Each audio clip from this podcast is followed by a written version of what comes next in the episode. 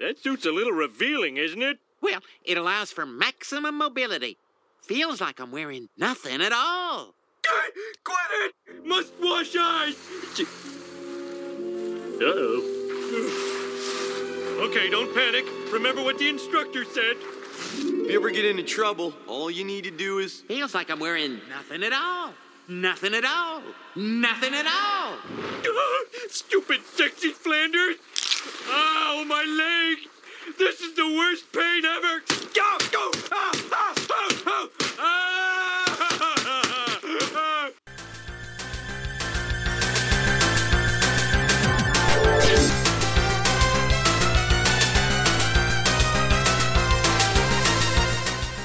Ahoy, hoy, everybody, and welcome to another Talking Simpsons interview. I am one of your hosts for this one, the stupid, sexy Bob Mackey, who is here with me today.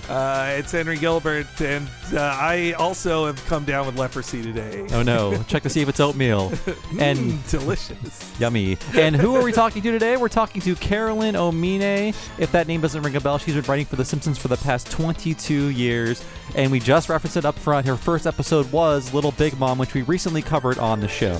Yeah, she has worked on the series for literal decades now, and not just, you know, as a writer on the show or co-executive producer or executive producer even, but she's also, you know, has been a voice director on the series too. She has so many fun stories to share. You know, we mainly focused on her early years on there since that's what we're covering right now, but she had so many fun stories to tell. What a nice person too. One of the nicest people we've talked to. And we go into her pre-Simpsons career, including Full House. We got the dirt on John Stamos. You're going to hear about it in this podcast.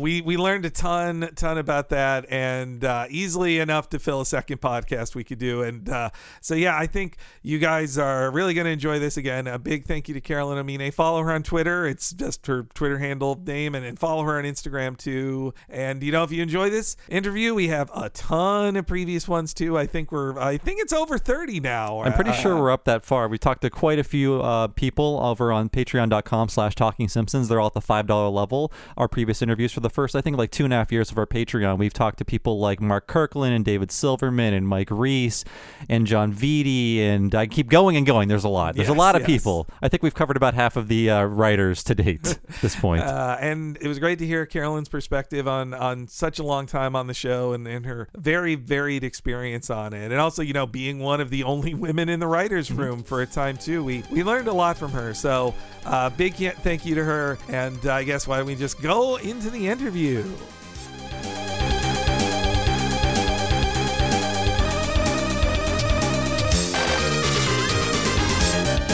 My first question is an easy one, but like, what got you to start your career in comedy? I guess career-wise, I was doing a lot of improv and sketch, and I wrote a lot of sketches for that. And I was in an improv group with a guy who's Mark Steen, and his sister was Nancy Steen, who was a TV writer at the time. And so she was familiar with my sketches and stuff because she had come to a bunch of our shows. I was also working in a literary agency, and she called one day looking for writers. And I was like, oh, hi, it's me. And and so she told my boss, who was a literary agent, Rob Rothman, the fabulous Rob Rothman, that, you know, she said, you know, your assistant writes, and she said, you should represent her. And he said, well, you should hire her. And then she said, well, tell her to give me a script and maybe I will. And so he came out and he said, you should write a script. And so I wrote a script, and he got it to her, and she hired me. It's crazy. It worked. It was very, very lucky. But that's how I got career-wise. But I had been doing improv and sketch comedy for a long time, and that's what sort of prepared me for. Yeah, I was curious. You know, the how would you compare like the improv scene when you were getting started to what the improv scene, at least in LA, of now kind of feels like? Like, do you notice similarities or differences? It's very, you know, I did, and I'm not good at judging time, but I did. Mm-hmm. I want to say 5 years ago, I took a class at UCB is that right? Right. Yeah. Yep. I sometimes call them USB, and then like people would correct me, like, I'm like, what am I saying it wrong? But UCB, I just did it. It was, I just missed doing improv so much. And I wanted to do that. And it was really interesting to see a different comedy theory. And it always feels weird to think like that comedy has theories, because on one hand, it's like this artistic thing, like, wow, there's no such comedy, has no rules, but it does. And I think it actually, there are, you know, it's like religion, I think, you know, there's many ways to get to God. And sometimes you need to look at what somebody else did. And so it was I thought that the UCB, their whole thing, I don't know, are you familiar? Are you in improv at all? We know it a little. We're kind of on the outside. But we have lots of friends who work. Yeah, I mean, they have a very specific thing about finding the game of a scene and then repeating the game of the scene and resting it and then coming back. And they get very... when you do improv, like sometimes I came from a different, we were trying to create a sketch off the top of our heads, basically. So we were trying, basically, and there were other little rules. It was all that like yes and note deny and all those things. But, you know, when I used to teach improv, I used to like time people, because I would say like a really good sketch would be about 3 minutes long. And so at 1 minute, you should have had your premise sort of set. And by 2 minutes, you got to like leap to action. And then you start reaching for an ending, and I just felt like internalizing that clock was a, you know, just something to do. But it's very different because UCB, yes, UCB, I thought I said it again. USB, UCB, they would get very like, oh wait, you're getting plotty, because I would be trying to tell a story and they'd be like, no, you're just repeat the game. So that was interesting. I when I look at some Saturday Night Live sketches, sometimes I think, oh, that's what they're doing, is they're like, here's the premise.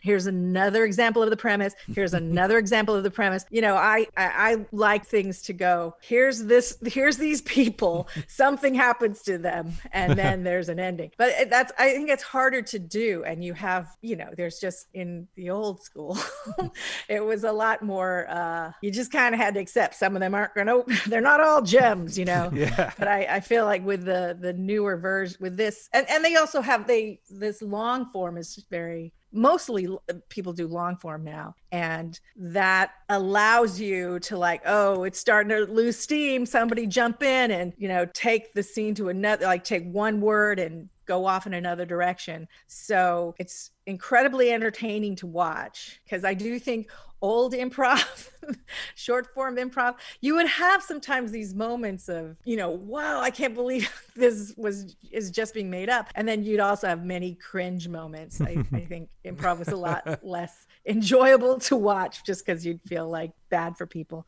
But and I think now you kind of like, there are people like, there's no dead air, because it's like a movie trailer. They're trying to go for like a movie trailer as opposed to trying to create a sketch. Yeah, I think in the past 10 years there's been a great amount of improv awareness, at least increased awareness, because I really got into improv comedy via podcasting, networks like Earwolf, where local LA improvisers would just do scenes for a podcast. And I think before that I would just associate it with Whose Line Is It Anyway? I'm like, that's the only improv I know. That's like the only version of it that's possible. But now I know long form and short form and all the different rules set out by the UCB. So yeah, how do you feel about that? There was not really a platform like that to like disseminate your comedy. It's hard because, you know, for a long time, back in my day, a lot of people thought that improv couldn't be on TV. It wouldn't work. And I feel like watching Whose Line Is It Anyway? I kind of felt like, yeah, it doesn't really work. Part of it is that, well, I liked what I would call open scenes, but as exercises, you would do games. You would do things like, you know, like every time this guy touches his ear, that person will fall down, or there's a thing we used to called Actor's Nightmare, which I think is a great game, where one person has a playbook, like a book of plays, and, you know, the audience would open it up to any point, and then you'd read one character's lines and the other person has no idea what play you're doing, and, you know, you get a suggestion, so you're like two auto workers, but meanwhile this person is only going to be saying lines from Glass Menagerie, and the other person has to justify and make all of those lines make sense. And I think those are great, because, you know, even if the audience just wants to see an attempt. And they actually kind of want to see you fail too. Like that's funny too. So I think in that kind of thing, I think that worked really well in television. I feel like Whose Line Is It Anyway? I haven't seen it in a long time, but they basically were doing these games, which to me would be more like exercises. But I think in television, that's kind of, why I think it doesn't work is that when you're watching a scene and it's actually happening and it's just a scene and and you're watching it live, there is that thrill of like knowing this is happening live. I feel like you don't believe it if you see it on TV. It feels like, no, they could have cut and edited that, or I don't know. I'm not sure why, but so for a long time I thought, well, I don't know if improv will ever really work on a TV. And I have to admit, I know that UCB does a podcast, and I haven't heard improv on a podcast level. Maybe I think that could work. Well, it depends on the improviser too. Like, yeah, they have to be certainly trained for it. Well, so once you got into the industry, there was one of your big shows before Simpsons was Full House, and we definitely have some Full House questions. Yeah, that was surprising to me because it is a very non-Simpsons show, and I say this as someone who has a lot of affection for the old Full House show. I watched it sincerely as a kid, and then ironically as a teenager. And how did you find yourself on that show, and what was the atmosphere like compared to what would happen later in your career on The Simpsons? Well, so the Full House was, I had been on a couple shows before that, and one was it was like we have 20 episodes and we're out. Or not 2014, and we're out, and then it didn't go any further. And it was I was so excited to be able to go on hiatus and come back and know that the show would still exist. So even though I wasn't I watched the show and I was like, I don't know if this is my cup of tea. Like, I don't know if I would have watched it had it, because I was a younger person and didn't have kids. But I was like, all right, I won't have to worry about coming back after hiatus and wonder if there's any jobs. But it was a very happy place to work. Everybody was really nice. Nobody had any attitudes, and the actors were all very nice, and the writing staff was very, happy, diverse, funny. It was, to be honest, the writers knew that. I feel like the actors and the people on stage were like, when the Emmys would come out, they'd be like, why don't we win Emmys? And I was like, we're Full House. Why don't we win an Emmy? But in the writing staff, they were like, mainly it was because the actors used to paraphrase all the time. That was what they do. I love John Stamos. He's super nice, but he'd sort of been taught early on that the script is just a starting point. It's like an outline. So if you gave him a joke that was like, why did the chicken cross the road? If he was supposed to say, to get to the other side, he would go, well, it's what I would call to get to the other side, per se. Like, he kept saying per se, like he didn't know how to use it, but he kept throwing that in there. And he also learned these little tricks. He told somebody once, he told another actor, and then they told us that if you walk while you talk, they can't edit around you as much because you'll jump, you have to sort of keep all of that, or at least keep part of the cross. So I feel like a lot of the writers were sort of demoralized and also with a lot of notes, from the network. So you just were sort of churning out what you could. And I remember sometimes somebody would be like, but does it make sense that he would be so obsessed with his hair? And then people would look at him like, oh, I'm sorry. I'm holding us up, dealing with logic. Let's keep moving. It was a very particular thing. So something like The Simpsons is very different in that to be at a place where people were, our actors are very, very respectful of us. And so they also, we work as, together, we do take their improvs, but they will always give us at least one take that is what we wrote. So, it makes sense to, really think about the wording of a joke, because they're not going to just plow right through it and say it however they want to anyway, So I think that dynamic between us and our actors at The Simpsons really keeps the writing morale up and keeps the writing good. And I think that there was sort of this spiral of the writers were we didn't have as much influence as the executives, who would be these young people who came up from marketing, and now they got moved into being executives on the show, and they would, I think they got paid by the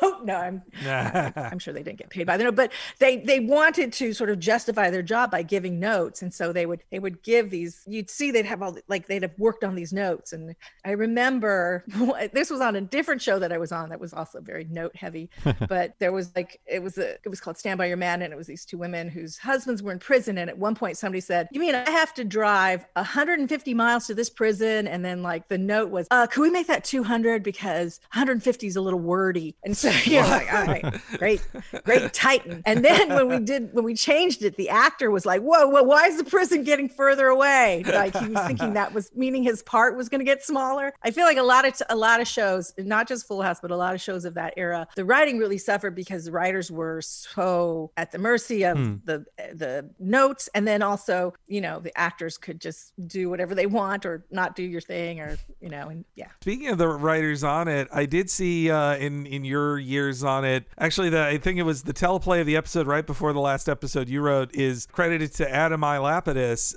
who is also, he wrote a Simpsons before going on to Full House. Did that Simpsons work ever come up while you guys were working on the show? Yes. I mean, he mentioned it a lot. Yeah, he did a freelance episode. Was it The Front? Yeah, The Front. Yeah. And I think he had knew Sam Simon. And so, but that was like, yeah, it was early in his career. He did a freelance episode for The Simpsons. Yeah. Did you know you were writing the last episode when you were writing that season? Full House? Yes. Yeah. Yes. Was it officially canceled by that point when it was assigned to you? Yeah, we knew that it was towards the end. And my first draft, I don't know how much stayed.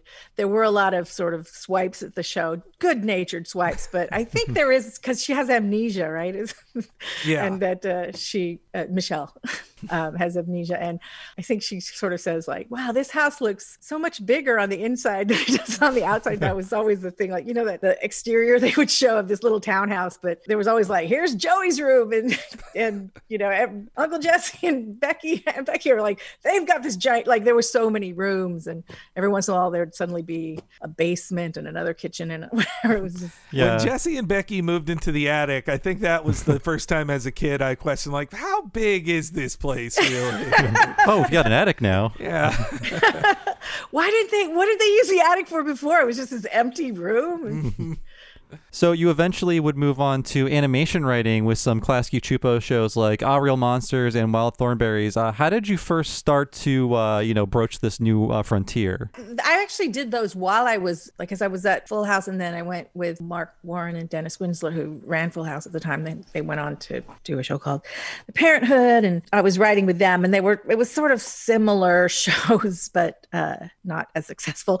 But I had a friend, Mark Steen, who's sister gave me my first job. He was running Real Monsters, and he said, "Look, you know, if you ever want to do one of these during your hiatus, they're really fun, and you know, we don't get much notes." So I was like, "Oh yeah, I mean, really?" I wrote an episode, and he changed very little, and it was, you know, they recorded it, and I was so excited.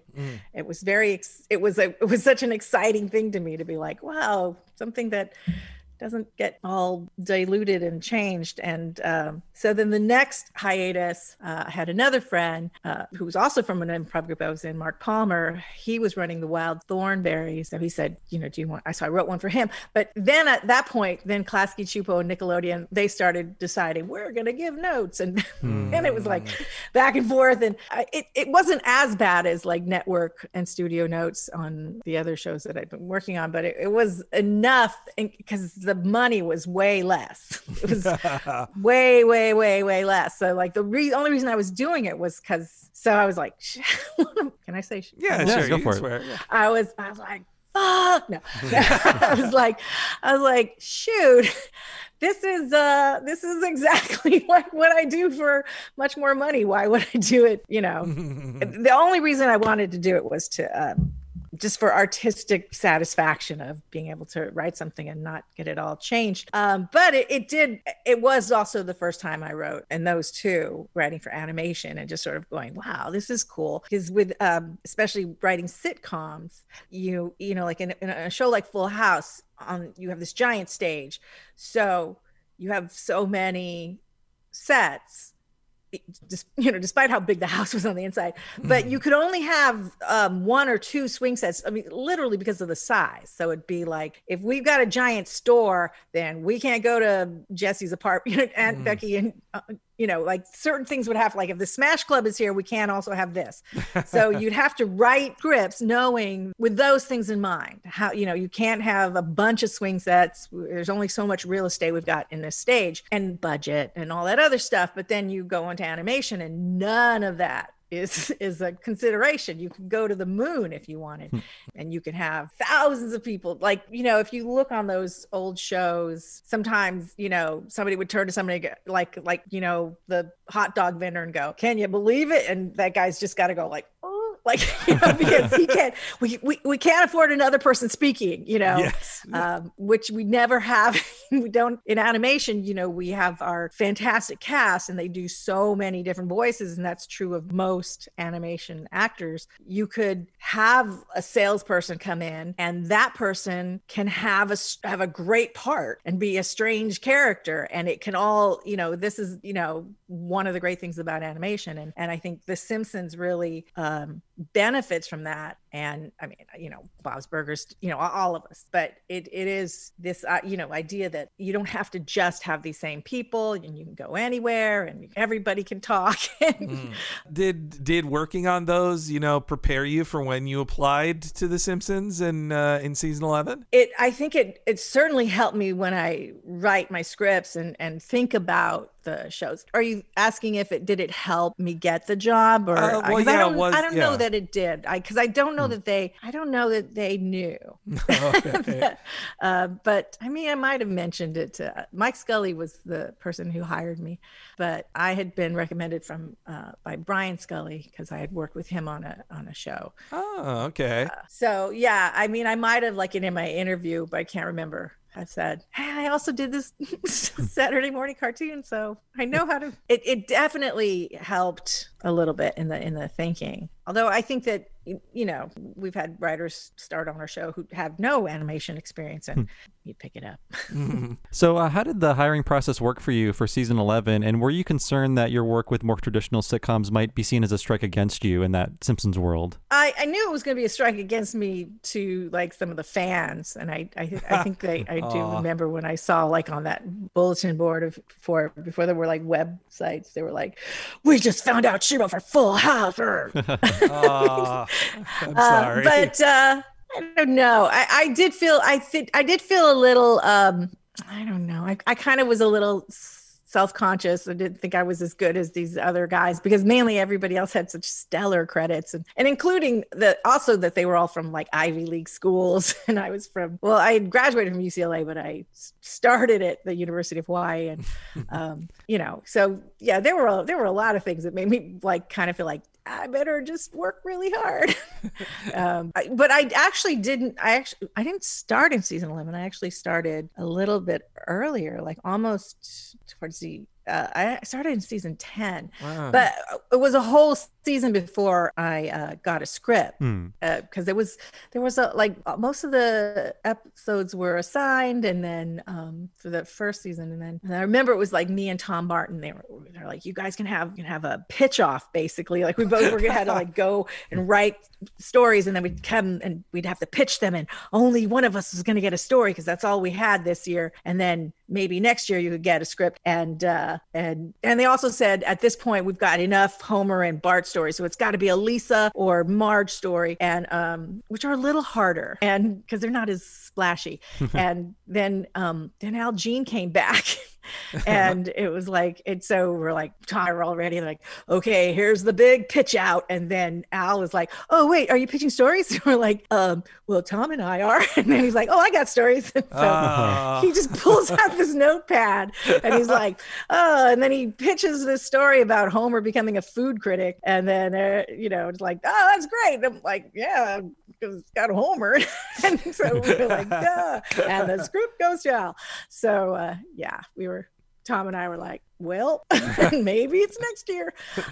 When we interviewed Mike Scully, he mentioned early when he started there, you know, it felt really intimidating to him, especially all these, you know, Harvard guys, and it's such a famous room.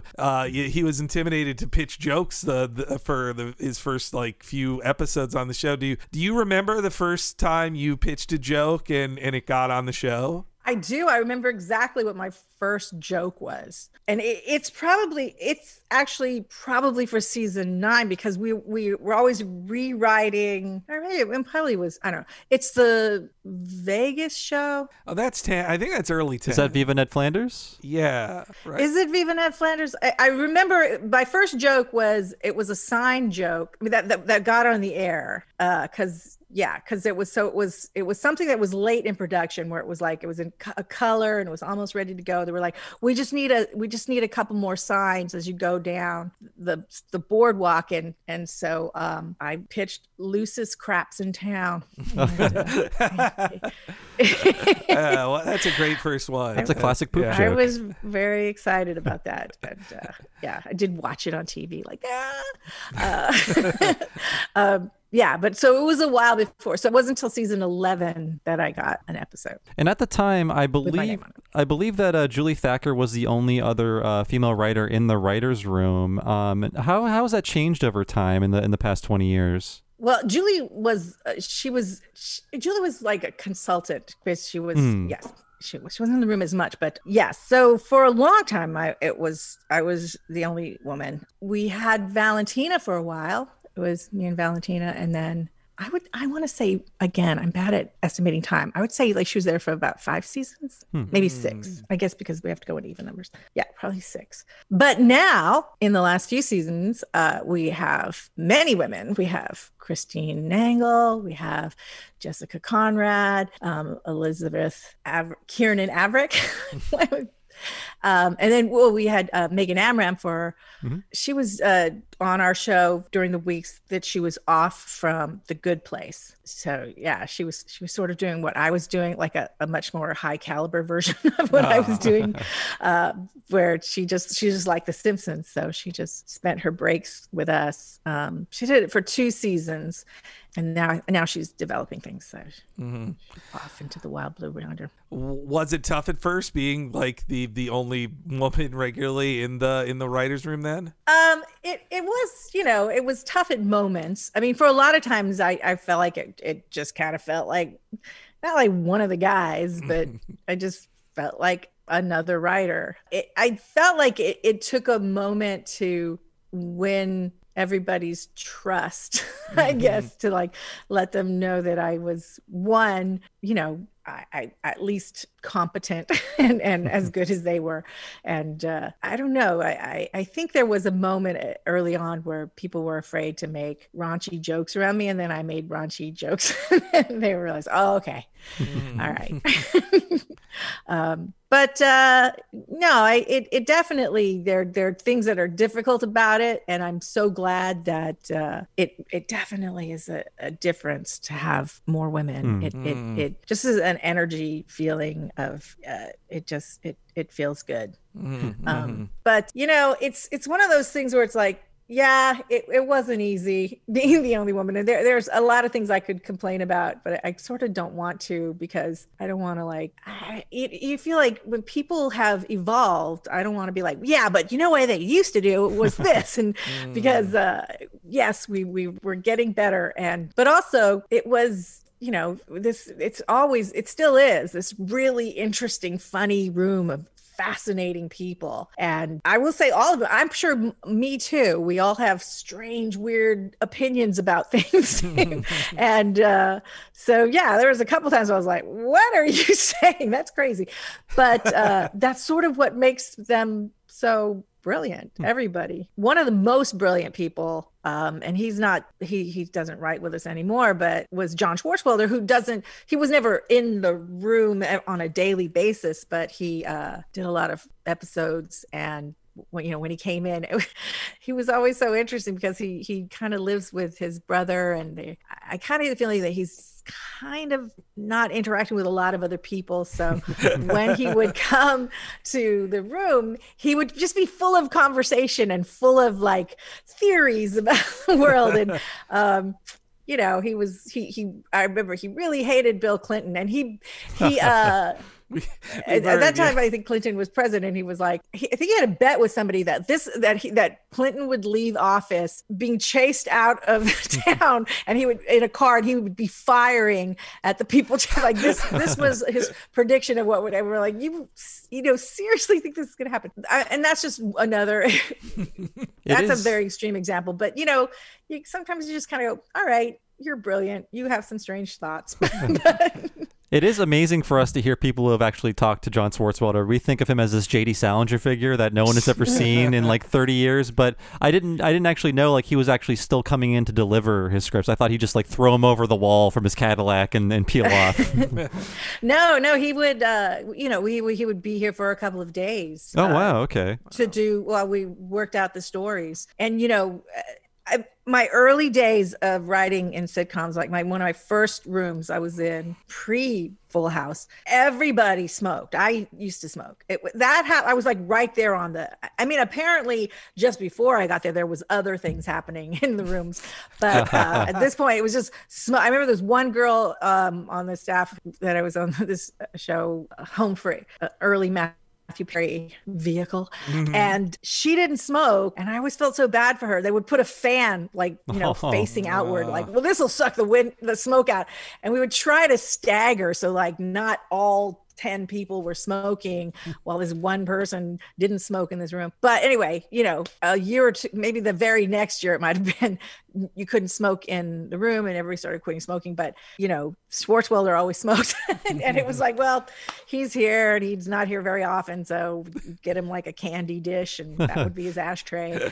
And he would sit and smoke and tell us he's crazy. Like he'd come in and say, you know, you could probably buy enough land in Rhode Island until you could eventually own enough of it that you could then be the senator. Like he would have these, one time he was going to own a coffee farm. He just has a really wonderful mind. Yeah, I got a feeling sometimes Homer or Bart would make a crazy pronouncement in the show, and we think like, that's Swartzwelder must have just said that in the room and they put it in his mouth. Yeah, and just his stories. I mean, I don't know if you've he has book on Amazon. Oh, they're great. Yeah. They're great. I've heard some people complain like there's too many jokes, like, which I don't really find is a problem. If a sentence goes by in one of those books and it wasn't a joke, I'm like, oh man, he got lazy on this sentence here. You know, he's on Twitter, and that's really him. I was sure that was a fake account or something. Wow. It is him. It is him. And he had a pilot that I know at one point he put it on there so you could at least connect to a link. So I guess it is. Oh, I wish I could think of the name. Oh, is it Pistol Pete? Yes. Okay. Everyone should watch it because that is so. It's like one of his books in pilot form, and it's kind of, you know, he loves cowboys. Mm-hmm. I think he at least the last time I heard he was living in Roy Rogers' house. Wow. I think it was Roy Rogers' old house, and yeah, he had very strong opinions. He loved Trigger, and that, you know, Roy Rogers' horse, and he loved Dale Evans, Roy Rogers' wife, and then he would say, and Buttermilk, which is Dale Evans' horse, and she apparently Buttermilk didn't do any tricks. Like this real like bitterness towards like, why is that horse famous? Like, Pistol Pete is kind of a mess, and it's fun to watch. But I just find it interesting that it exists and that someone gave him a development deal to make a live action pilot. That's great. It is like his books that are just full of these great silly jokes, and Yeah, it was pretty amazing.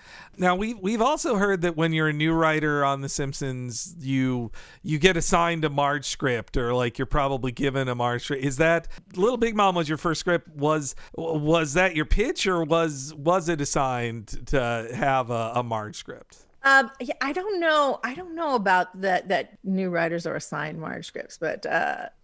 It's I guess it's sort of, but that was it was an assignment. I remember we were going to have a pitch out, and I was working on a story, and the story I was working on was that The Simpsons would house sit for Burns. And the reason why I wrote this, why I wanted to come, I was sort of backwards engineering because something Ron Howgie had said. He just said the phrase of monkey knife fights. And I just thought that was the funniest phrase. And I was thinking, how could I get to a monkey knife fight? So I had come up with this pitch that The Simpsons house sit for Mr. Burns and eventually get access to his boat. And then once they're in international waters, no rules apply. And that's when they start having monkey knife fights.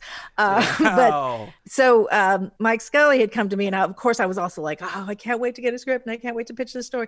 And we were going to have these pitch outs, but then the pitch outs kept getting, something would come up and they would be delayed. And so, but every once in a while he would say, he would have an idea and say, okay, I just want this story done. So maybe you do it. And he had this idea, and his whole idea was that Marge gets hurt and Lisa takes over in the house. And so I was like, okay, I'll do that. And I was like, I just told him my pitch. And then he said, oh, that sounds good. We'll do that. We'll give that to John. So that ended up being a Swartzwelder. Like, he came and then we pitched it to him, and then he ended up writing that. That became the Mansion Family. Yeah, that's amazing. I didn't know that was your pitch. That's such a great episode. Well, the greatest thing about that episode is Ron Howgie's pitches, but that's the power of the room. But yeah, so we're just like, okay, that's what the assignment, was Marge gets hurt and Lisa takes over. So in the room, we were just pitching out, how could she get hurt? And then at some point, somebody was, we went to a bunch of things, and then we're kind of, we do that thing where we have a first act is a set piece of some sort, and usually sort of starts and we realized we hadn't gone skiing yet. And then, I know it was George Meyer who came up with a very funny idea that Marge should get hurt by, like, she should not ski, but get hurt in the lodge. Like, everybody else would, ski. And then I remember at one point, as the story was going, and I'm like, we're all pitching. And then at one point, I don't even remember who pitched it or how it started. And I know I was pitching there too, but thinking it was a joke that and then Lisa will trick them into thinking they have leprosy. And I was, we're all like laughing about this. And often we will sometimes go down a path that's not going to, like, there's no way we could do it. But, and that's what I thought we were doing. And then I just remember at one point realizing, like, as they started talking more, I was like, oh wait, we're actually going to do this. And so I like started writing down the notes, like, oh, okay. All right. We're going to go to a leper colony. Yay. So it was exciting for me because, that was a great way to get them to go to Hawaii because they go to the leper colony on Molokai, and I'm from Hawaii, so it was the first time The Simpsons went to Hawaii, and it was very exciting. And speaking of that episode, Little Big Mom, it is pretty famous on social media for the Stupid Sexy Flanders segment. Do you take any pride in seeing that constantly on Twitter and every other form of social media? Oh yes, yeah. Especially because I think everybody probably feels that way about their first episode where they have a little, like, it feels really special and important, and What I love about that bit is that Homer, he admits that Flanders is sexy. It's not that he's also grossed out thinking about his butt, that he knows it is a sexy butt as well. Yeah, that's the problem, right? Like, it's his sexiness that is keeping him from being able to remember what his instructor had told him. One thing that's really brilliant about that little segment is that there's that moment where his legs split apart, and then he gets hit in the crotch with moguls. Yeah. That, if you listen to it, that at the Record, and it was one of the first records I went to. Like, I now direct a lot of the records, but that was at first, you know, you would go to the table reads and sometimes you could stop by the records, but most of the time we're writing when they're recording. But because it was my episode, I went, and so it was, so Dan, you know, like, they're like, okay, can, you know, we usually do the lines, and then we like look at the stage direction and go, well, are there any sounds we need here? And so he first just did and then I remember saying, oh, it's he's getting hit with mogul, so it's sort of like a repetitive thing. And he's like, oh, okay. And then he just did it, like, oh, and like it has these. So they animated to his vocal track, which is often the case. I mean, there's some things though we will just kind of, some things you kind of just sort of make the call that, like, no, we'll let the animators do the action and we'll have the actors do over it. But because, you know, our cast is so good at sort of just putting humor in these little noises. It's not just voila, it's not just a sound. They will, you know, we do find a joke there too. But that to me was just really brilliant. Just hearing him kind of imagine, okay, what would it sound like if you were being repeatedly hit in the crotch with moguls? Yeah, and it's just...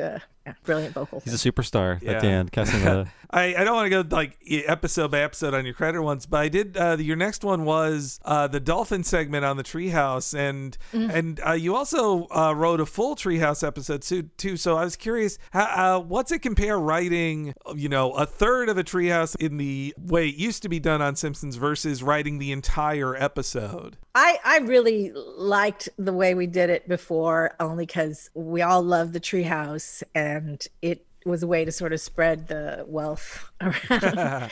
And it's very difficult to write, you know, three different stories. They're hard to write in general because you really have very little time. You have less than 7 minutes to tell your story. And so everything's got to be very compressed, and, you know, it's got to be super efficient. You know, there are three different styles usually too. So it's hard to do all three. And, you know, it really is an episode that tends to get very rewritten. I mean, all of our episodes are rewritten, but with the Treehouse especially, I would say pretty much every time anybody's done where it's been all them, then they'll often be like, we don't like this segment, and that segment will just go, and then we'll just write another whole segment. Wow. Yeah, it happens. I mean, I'm sure it has happened not that way, but pretty much I'm thinking it tends to be, all right, we got these two, but we need that one more. And sometimes there's more than one. Like, write another one, and then it's like, nah, let's come up with something else. And then we write another one. Yeah, so most of our shows are very, very rewritten, but I think Halloween tends to be especially so. Yeah, and I think that's part of the reason why, you know the whole thing about how we have holdovers from the season. Oh yeah. Yeah. So we always have, and that's done so we have a cushion in case something terrible happens. I don't know that anything ever has happened. We're like, we start the season with 4 episodes already pretty much done, or at least very close to it. So that's why we always sort of make the Halloween is always a holdover, because those episodes also have a longer post-production, because, you know, usually it takes, we always say from the table read to air, it's usually about 9 months, but the holdovers will go from the table read to the air. It would be more like a year and a month, you know? Oh, yeah. And because the Halloween episodes, Treehouses are... especially are very hard on the animators as well, harder, because generally everybody looks different. There's just a lot more designs, and the background's going to be different. It's just, you can't depend on with, you know, I mean, we do have episodes that also do that. You know, we just recently did the episode set in Rome, ancient Rome, things like that. But yeah, those episodes are always a little bit harder because you can't pull as many stock or library images. And well, you mentioned the voice direction. Yeah, I was very curious about that. Like, how did you get put in charge of that? And also, you've not only been the voice director for the show, but also for, you know, at least 2 The Simpsons video games. And how does doing it for a video game compare to the TV show? Well, at least you're credited for Tapped Out and for The Simpsons game. I will say that. I don't know that I'm credited as a voice? I believe your voice. I can double check this. Well, IMDb game is wrong about things sometimes. The Simpsons game does have full animated scenes, 2D animated scenes with the full cast. I don't know. I did not do the Simpsons game, but I did do some tapped out things. Although most of tapped out, the voices were just pulled from the library. I mean, you know, like the character things, but there were a couple of animation things, and I did direct those. I've done. There was one time, Garmin. It was early GPS. You know, little machinery. Like now that everybody has in the car, but before it used to be these little devices that people can put in their car, and they wanted to do one with Homer's voice on it, and I directed that, and that was a very long session. It was really long of like turn right. Like, it was at the roundabout. Go straight. Yeah. So tapped out was similar to that. But yeah. So how did I get to be a voice director? I'm not in charge of like doing it all. I did for a long time do a lot of the at least initial records. I think I just sort of started doing it during Mike Scully's when he was still on the show, and then I just kept doing it when Al took over. I think partly having done a lot of acting and improv and stuff, I sort of have a sense of what actors want to hear and how to say it, I hope. Well, it must be tough, or maybe not, with you coming in to direct actors who have such established roles at by, you know, they're more than 10 years into playing the characters when you took over. Did that make it like easier or harder to direct? They're the easiest actors to direct because they don't have a lot of, you know, like some actors will be like, don't give me a line reading. Like, And sometimes, you know, it's hard to describe something. Like Nancy will sometimes go, just give me a line reading. And and Yarly will too, you know, like they'll just, because sometimes it's just easier because, I mean, it's not so much about ever changing what, you know, their character would normally do. It's really just about being somebody that was there when it was written, or at least sort of knowing these writers well enough to know what they're going for, and just helping that be translated to so that the actors understand what the writers were going for. And like I said, you know, we always try and get at least a couple takes of what was initially envisioned, and then they are always, you know, Dan will go, wait, I want to try something, and then he'll do it. And you know, a lot of times it's really great, and you know, and sometimes it's just sometimes he just sort of will add a little something at a table read, and like it'll be like, oh, that's so funny. We'll put it in. And, yeah, they're really great, and I mean, all of our actors are just really nice and have really just great helpful attitudes. And Dan he's almost from another planet. He's so serene and calm, and yet funny. Usually people who are super chill and calm are not, you know, they're just chill and relaxed. He's also wickedly funny, and it's a really nice combination. Well, Carolyn, we've gone an hour now, but thank you so much for all of your time, and we have more questions. We got through about 65% of them, so if you want to come back, we got plenty of other ones to ask you. Oh, sure. I'm so flattered that anybody would be interested, and I love to talk. No, I mean, like, yeah, Halloween of Horror is one of my favorites of the last few years. Like that. So, and you got Marge High. Like, that's such a great one. I love it. Yeah, Halloween of Horror is my favorite too. Wow. That was I love Homer in it. I love Yardley in it. I love everybody in it. And I do think that was a time when that episode, you know, Mike Anderson really liked Halloween, and he directed it, and he's our supervising director, but he, you know, he doesn't direct episodes that much because he's supervising everybody else.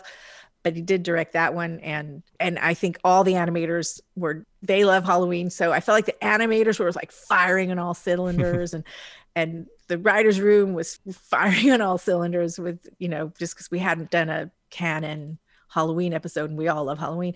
And I thought even like Alf, and I thought the music was extraordinarily good. The score. Yeah, I love that episode. It's a beautiful episode. Yeah. But I guess, I mean, you know, folks should follow you on Twitter, but you have anything else you'd want to promote? I am on Instagram too, although I don't, okay. It's mostly my very adorable dog. But occasionally I do think I'm going to start, I was just looking at all my Simpsons stuff and I was like, oh, I should take some pictures of these things. And because I have weird Simpsons things. Yeah, so on Instagram, Twitter, I don't really have anything else to promote. I'm trying to think of some charity that I should promote. Oh, but thank you so much. Yes, thank you so much, Carolyn. Thank you.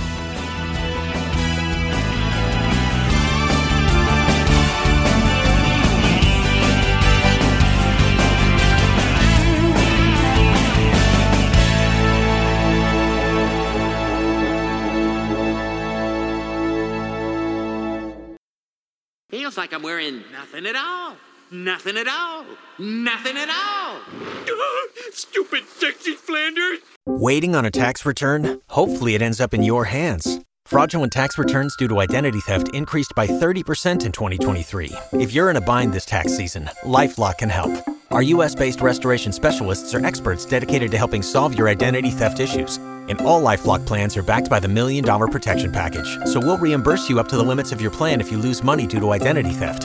Help protect your information this tax season with LifeLock. Save up to 25% your first year at LifeLock.com/aware.